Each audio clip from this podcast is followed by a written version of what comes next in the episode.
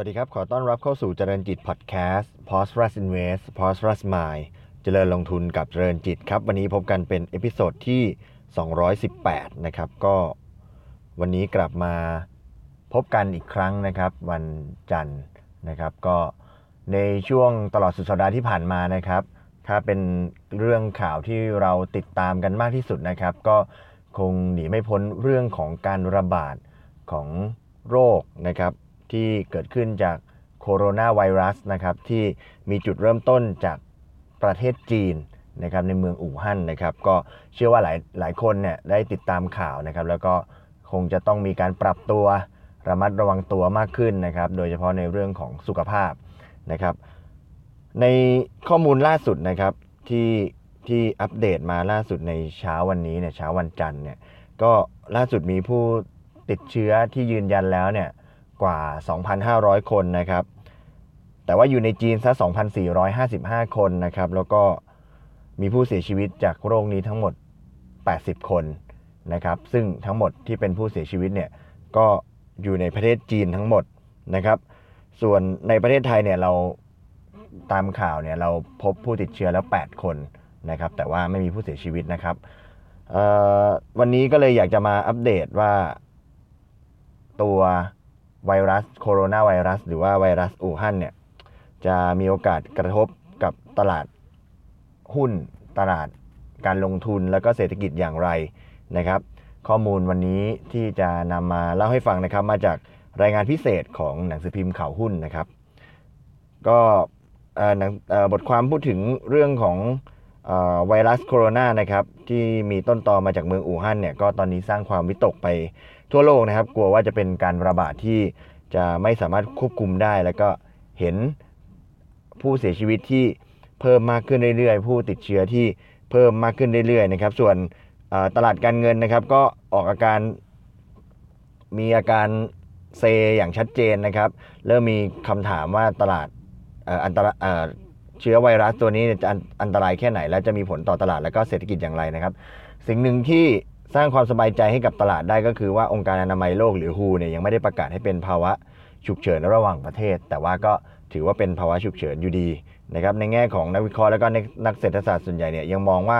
ผลกระทบต่อตลาดเนี่ยน่าจะเป็นผลกระทบแค่เพียงชั่วคราวนะครับแล้วก็น่าจะเป็นผลกระทบที่มีต่อความเชื่อมั่น มากกว่าผลกระทบในเชิงลบอย่างถาวรต่อเศรษฐกิจนะครับนักกลยุทธ์เนี่ยได้เห็นได้ชี้ให้เห็นถึงปฏิกิริยาในจีน แล้วก็ตลาดการเงินในเอเชียนะครับ เมื่อเทียบกับเมื่อครั้งเกิดโรคระบาดทางเดินหายใจเฉียบพลัน หรือว่าโรคซาร์สนะครับแล้วก็โรคทางเดินหายใจตะวันออกกลาง หรือว่าโรคเมอร์สนะครับซึ่งตลาดเนี่ยสามารถฟื้นตัวขึ้นมาได้ทันทีเมื่อโรคสามารถควบคุมได้นะครับโรคซาร์เนี่ยทำให้เศรษฐกิจจีนเนี่ยเติบโตลดลงไปประมาณ2%นะครับในปี 2545เนี่ยจากที่โต 11.1นะครับก็เหลือ 9.1 ในไตรมาส3นะครับหายไป 2% นะครับภาคการขนส่ง ภาคพัฒนาคารภาคยอดค้าปลีกลดลงมากเป็นพิเศษนะครับ แต่ว่าภาคที่เป็นภาคส่งออกกับอสังหาริมทรัพย์ก็ไม่ได้รับผลกระทบแล้วพอโรคซาร์สหายไปเนี่ยเศรษฐกิจจีนก็ฟื้นอย่างรวดเร็วกลับมาโต 10%ในช่วงไตรมาส 3 ของปี 46 นะครับ ตอนที่พบโรคซาร์สรายแรกในเดือนพฤศจิกาปี 45 เนี่ยตลาดหุ้นเซี่ยงไฮ้เนี่ยปรับตัวลดลงนะครับ แล้วก็ถึงจุดต่ำสุดในช่วงใกล้สิ้นปีนะครับ ก่อนที่จะฟื้นตัว ขึ้นนะครับในเดือนมกราแล้วก็แล้วก็ปรับตัวลงอีกนะครับ แต่ว่าก็สุดท้ายก็ไปฟื้นตัวจริงๆเนี่ยในเดือนในในเดือนมกราปี 47 ก็คือเริ่มพบตั้งแต่ปลายปี 45 ช่วงระหว่างปี 46 ก็มีก็มีการปรับลดลงนะครับ แล้วก็ไปฟื้นตัวจริงๆเนี่ยช่วงปี 47 นะครับส่วนตลาดฮ่องกงตอนนั้นลดลงประมาณ 16%นะครับในช่วงระหว่างปี 45 ถึงเมษายนปี46 นะครับแต่ว่าพอหลังจาก องค์การอนามัยโลกประกาศให้ฮ่องกงปลอดปลอดโรคซาร์สในเดือนกรกฎาคมเนี่ยตลาดหุ้นก็ฟื้นตัวนะครับนักกลยุทธ์เนี่ยคาดว่าผลกระทบโดยตรงจะเกิดขึ้นกับตลาดหุ้นในเอเชียมากกว่า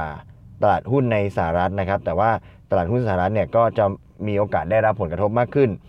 ถ้าพิสูจน์ได้ว่าไวรัสตัวนี้เนี่ยมีเป็นอันตรายอันตรายร้ายแรงต่อ ต่อภาพรวมมากกว่าที่เชื่อมากกว่าที่เชื่อกันในปัจจุบันนะครับ แล้วก็ ถ้ามีคนติดเชื้อนอกประเทศจีนเยอะๆเนี่ยก็จะสร้างความกังวลมากยิ่งขึ้นนะครับในส่วนของตลาดหุ้นเซี่ยงไฮ้เนี่ยมีการปรับลดลงไป 3%ในช่วงวันพฤหัสที่ผ่านมาค่าเงินหยวนก็อ่อนด้วยนะครับเมื่อตอนที่รัฐบาลเนี่ยจีนเนี่ยปิดระบบขนส่งสาธารณะทั้งหมดในเมืองอู่ฮั่นและก็เมืองใกล้เคียงอีก 10 เมืองนะครับแต่ว่ามันก็เป็นช่วงประจวบเหมาะพอดีกับที่ตลาดหุ้นจีนนะครับจะปิดในช่วงวันหยุดตรุษจีน ไปจนถึงวันที่ 30 มกรานะครับเพราะฉะนั้น ช่วงนี้เนี่ยในช่วงที่มีการระบาดของโรคพอดีเนี่ยตลาดหุ้นจีนก็จะไม่ได้มีได้รับผลกระทบจากการซื้อขายนะครับ เพราะว่าเป็นการปิดช่วงตรุษจีนพอดีนะครับในส่วนของตลาดหุ้นสหรัฐเนี่ยดาวโจนส์ปิดลดลง 219 จุดในเดือนพฤหัสที่ผ่านในวันพฤหัสที่ผ่านมา ในขณะที่วันศุกร์ที่ผ่านมาก็ปิดลบลงอีก 170 จุดนะครับก็ก็ถือว่าถือว่า ตัวตลาดหุ้นสหรัฐเองก็รับรู้ข่าวลบจากเรื่องนี้เช่นเดียวกันนะครับนักวิเคราะห์ของ UBS กล่าวว่าสิ่งที่เกิดขึ้นในตอนนี้คือทุกคนช็อกที่จีนเนี่ยปิดเมืองอู่ฮั่นนะครับแต่ว่าแล้วก็ถ้าเกิดหากถ้าเกิดการระบาดในจีนเพิ่มมากขึ้น และส่งผลกระทบต่อเศรษฐกิจ จะเกิดความซบเซาไปทั่วโลก แล้วก็ถ้าลุกลามถึงสหรัฐอีกเนี่ย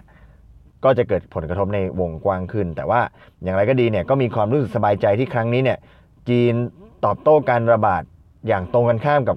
ครั้งเกิดโรคซาร์สเมื่อปี 4546 นะครับ ตอนนั้นเนี่ยจีนปกปิดข้อมูลจนทำให้เหตุการณ์เนี่ยควบคุมไม่ได้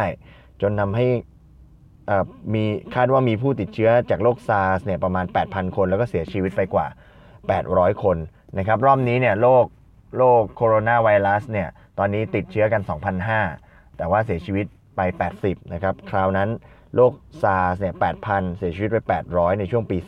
4546 นะครับ แม้ว่าการจัดการของจีนเนี่ยมีความโปร่งใสมากขึ้นนะครับสำหรับสำหรับการการการควบคุมในในเรื่องของออโรคโคโรนาไวรัสเนี่ยแต่ว่าก็ก็ยังมีความกังวลเกิดขึ้นนะครับ เพราะว่าตอนนี้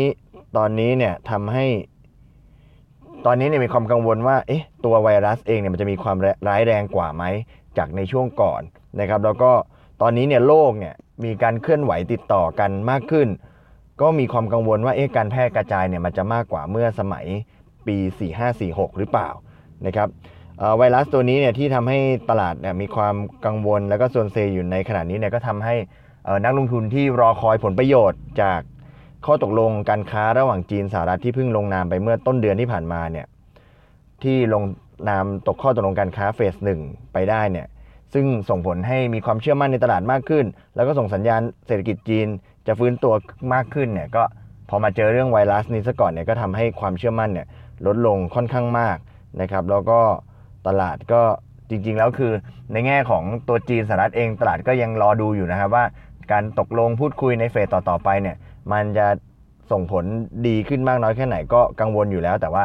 พอมาเจอเรื่องไวรัสอีกก็ทำให้ความเชื่อมั่นนั้นหดหายไปเลยนะครับ ในแง่ของตลาดโภคภัณฑ์นะครับมีมีมีการเคลื่อนไหวที่รุนแรงมากกว่าสำหรับเรื่องของตัวไวรัสตัวนี้นะครับ เพราะว่าผลิตน้ำผลิตภัณฑ์น้ำมันเนี่ยก็ได้รับผลกระทบจากความกังวลที่ว่าไวรัสเนี่ยจะชะลอการขนส่งทั่วโลกนะครับแล้วก็กระทบกับเรื่องของการค้าแล้วก็การเดินทางในประเทศจีนนะครับตัวราคาน้ำมันเบรนท์เองก็ลดลงไป 4.5%นะครับเช่นเดียวกับเรื่องของออตัวราคาทองแดงก็มีการปรับตัวลดลงเช่นเดียวกันนะครับ คุณมาร์ควิลเลียมส์นะครับหัวหน้านักเศรษฐศาสตร์เอเชียของ Capital Economics นะครับกล่าวว่าในขณะนี้ยังเร็วเกินไปที่จะพยายามวัดผลกระทบของไวรัส โดยตั้งข้อสังเกตว่า เมื่อเปรียบเทียบกับโรคซาร์สอัตราการเสียชีวิตในครั้งนี้ต่ำกว่านะครับแต่ปัญหาสำคัญก็คือจีนเนี่ยมีการเชื่อมโยงกับโลกมากกว่ามากกว่าเมื่อปี 2546 นะครับจำนวนคนจีนที่เดินทางไปทั่วโลกเนี่ยเพิ่มขึ้นมากกว่าปี 46 ประมาณ 5-10 เท่านะครับแล้วก็ แม้ว่าโรคซาร์เนี่ยจะมีผลกระทบต่อเศรษฐกิจจีนประมาณ 5%แต่ว่าก็ฟื้นตัวได้อย่างรวดเร็วดังนั้น ก็เชื่อว่าตลาดจะสามารถผ่านพ้นสถานการณ์นี้ไปได้ แล้วก็ตราบเท่าที่สามารถควบคุมการระบาดของโรคได้ ก็จะเห็นตลาดฟื้นตัวอีกครั้งหนึ่งแลลี่คุณแลลี่ฮูนะครับนักเศรษฐศาสตร์ หัวหน้านักเศรษฐศาสตร์จีนของ Macquarie Capital นะครับมองว่าสถานการณ์ยังไม่ถึงจุดเลวร้ายที่สุด เพราะว่าไวรัสอู่ฮั่นเนี่ยเพิ่งระบาดนะครับ แล้วก็บทเรียนจากโรคซาร์สเนี่ยก็ ชี้ว่าจุดเปลี่ยนของความเชื่อมั่นเนี่ยจะเกิดขึ้น หลังจากที่จำนวนคนเชื่อคนติดเชื้อใหม่เนี่ยเริ่มลดลงนะครับความเชื่อมั่นจะฟื้นขึ้น หลังจากที่จำนวนคนติดเชื้อใหม่เนี่ยเริ่มลดลงนะครับข่าวร้ายก็คือมีการเคลื่อนไหวของจำนวนของคนจำนวนมากในโลกนี้ ในช่วงตรุษจีน แล้วก็มีการเดินทางเข้าออกจีน เพิ่มขึ้นหลายเท่าเมื่อเทียบกับช่วงปี 4546 นะครับ ไม่มีการคาดกันว่าเศรษฐกิจจีนจะไม่เดือดร้อนมาก หรือไม่ได้รับผลกระทบอย่างยาวนานนะครับ แต่นักเศรษฐศาสตร์ก็ไม่ไม่ไม่เต็มใจนักที่จะประเมินจนกว่า จะมีข้อมูลเพิ่มเติมเกี่ยวกับตัวไวรัสโคโรนาไวรัสตัวนี้ว่ามันจะแพร่กระจายไปได้มากขนาดไหนนะครับนักวิเคราะห์จาก Morgan Stanley กล่าวว่าโรคซาร์สมีผลกระทบมากที่สุดเมื่อเทียบกับการระบาดของโรคเมอร์สหรือว่าไข้หวัดนกนะครับแต่ว่าประสบการณ์จากโรคซาร์สก็ชี้ให้เห็นว่ามีความเสี่ยง ต่อกิจกรรมเศรษฐกิจในระยะสั้นอย่างรุนแรง ทำให้ตลาดท้องถิ่นปรับตัวลดลงโดยตลาดมีแนวโน้มที่จะดิ่ง เมื่อเริ่มมีสัญญาณในเบื้องต้นว่าสถานการณ์เริ่มคงที่อ่าเมื่อสถานการณ์คงที่ ก็ตลาดก็จะดิ่งลงนะครับ อันนี้เป็นเรื่องของสถิตินะครับ ภาคสุขภาพแล้วก็ภาคดีเฟนซีฟก็หุ้นปลอดภัยนะครับ จะดีขึ้นในจะดีในช่วงแรกของการเกิดโรคระบาด ในขณะที่ภาคที่เกี่ยวข้องกับภาคมหาภาค เช่นการเงินอสังหาริมทรัพย์ แล้วก็ภาคที่มีการประเมินมูลค่าสูงเช่น IT จะปรับฐานเป็นส่วนใหญ่นะครับ สถานการณ์ในขณะนี้ถือว่ายังไม่นิ่งนะครับ แล้วก็มีความลักษณะว่ามีความลึกลับซับซ้อนเกี่ยวกับไวรัสตัวนี้อยู่นะครับ จึงยังไม่สามารถวางใจได้ แล้วก็ตลาดจะฟื้นตัวได้เร็วหรือเหมือนกับโรคซาร์หรือไม่เนี่ยก็ต้องติดตามเฝ้าระวังกันอย่างใกล้ชิดต่อไปโดยเฉพาะในเรื่องของการเดินทางไปทั่วโลกของคนจีนในช่วงตรุษจีนนะครับ ว่าจะมีการส่งผลไปต่อคนทั่วโลกได้มากขนาดไหนนะครับ อันนี้ก็เป็นรายงานพิเศษจากหนังสือพิมพ์ ข่าวหุ้นนะครับที่พูดถึงเรื่องของการระบาดของไวรัสโคโรนาไวรัส หรือว่าไวรัสอู่ฮั่นนะครับในมุมมองของตลาดหุ้นไทยนะครับ ในสัปดาห์ที่แล้วตลาดหุ้นเราปรับตัวลดลงรวดเลยนะครับ 5 วันรวดนะครับ ก็ในช่วงพฤหัสสุกเนี่ยความกังวลก็นอกเหนือจากเรื่องของการเมืองเรื่องของเศรษฐกิจในประเทศแล้วนะครับ ก็ช่วงวันพฤหัสสุกก็เริ่มมีการหันมากังวลในเรื่องของ ตัวโคโรนาไวรัสตัวนี้ด้วยนะครับแล้วก็พอช่วงวันศุกร์เนี่ยเราก็ได้เห็นข่าวประธานาธิบดีจีนนะครับประกาศห้ามคนจีน เดินทางออกมาท่องเที่ยวนอกประเทศนะครับเรื่องกรุ๊ปทัวร์เรื่องของการซื้อตั๋วเครื่องบินนะครับก็มีการสั่งห้ามก็ย่อมจะส่งผลกระทบต่อบ้านเรานะครับโดยเฉพาะในกลุ่มของท่องเที่ยวโรงแรมและก็สนามบินนะครับข้อมูลจากนักวิเคราะห์ของบริษัทหลักทรัพย์เกษตรกรไทยนะครับเขาบอกว่าปัจจุบันเนี่ยนักท่องเที่ยวจีนเดินทางมาไทยประมาณ 11 ล้านคน นะครับเป็น3เป็น 30%ของนักท่องเที่ยวทั้งหมดนะครับโดยที่ 30%ถึง 40%ในบรรดาคนจีนทั้งหมดเนี่ยจะเดินทางมาด้วยกรุ๊ปทัวร์นะครับเพราะฉะนั้นก็การประกาศของจีนที่เกิดขึ้นก็ย่อมส่งผลกระทบกับหุ้นในกลุ่มโรงแรมมากที่สุดก็คืออมีหุ้นเอราวัณมีหุ้นมินนะครับหรือว่า Minor Group นะครับแล้วก็ตัว CENTEL นะครับรองลงมาเนี่ยก็คือ AOT นะครับ AOT ซึ่ง ก็จะได้ผลจะกระทบจากเรื่องของการเดินทางด้วย เช่นเดียวกันนะครับ ซึ่งผลกระทบเนี่ยจะมีมากขึ้นถ้าหากจีนสั่งควบคุมการเดินทางทั้งหมด ไม่ใช่แค่กรุ๊ปทัวร์แต่เบื้องต้นเนี่ยก็คือข้อมูลก็ยังได้รับการ confirm ว่าห้ามแค่เฉพาะกรุ๊ปทัวร์ส่วนคนที่จองทัวร์ไปแล้ว หรือคนที่เดินทางไปแล้วก็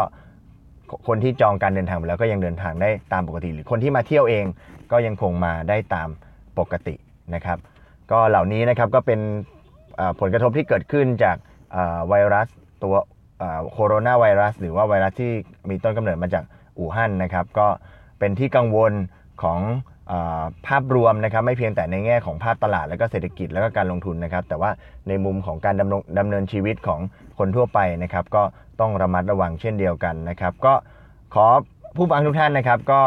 รักษาสุขภาพด้วยในช่วงนี้นะครับ เราเจอทั้งเรื่องของ ฝุ่น PM 2.5 นะครับ แล้วก็เจอเรื่องของโคโรนาไวรัสก็อย่าลืมออกไปไหน หรือว่าไปอยู่ในที่ชุมชนที่ไหนก็อย่าลืมใส่ผ้าปิดปากใส่หน้ากากป้องกันตัวเองด้วยเช่นกัน แล้วก็ขอให้ทุกคนมีสุขภาพร่างกายที่แข็งแรงนะครับ ที่จะได้มีความสุขในการดำเนินชีวิตรวมถึงเรื่องของการลงทุนเช่นเดียวกันนะครับ วันนี้ขอบคุณที่ติดตามนะครับ แล้วพบกันใหม่ใน episode ถัดไป วันนี้ขอบคุณและสวัสดีครับ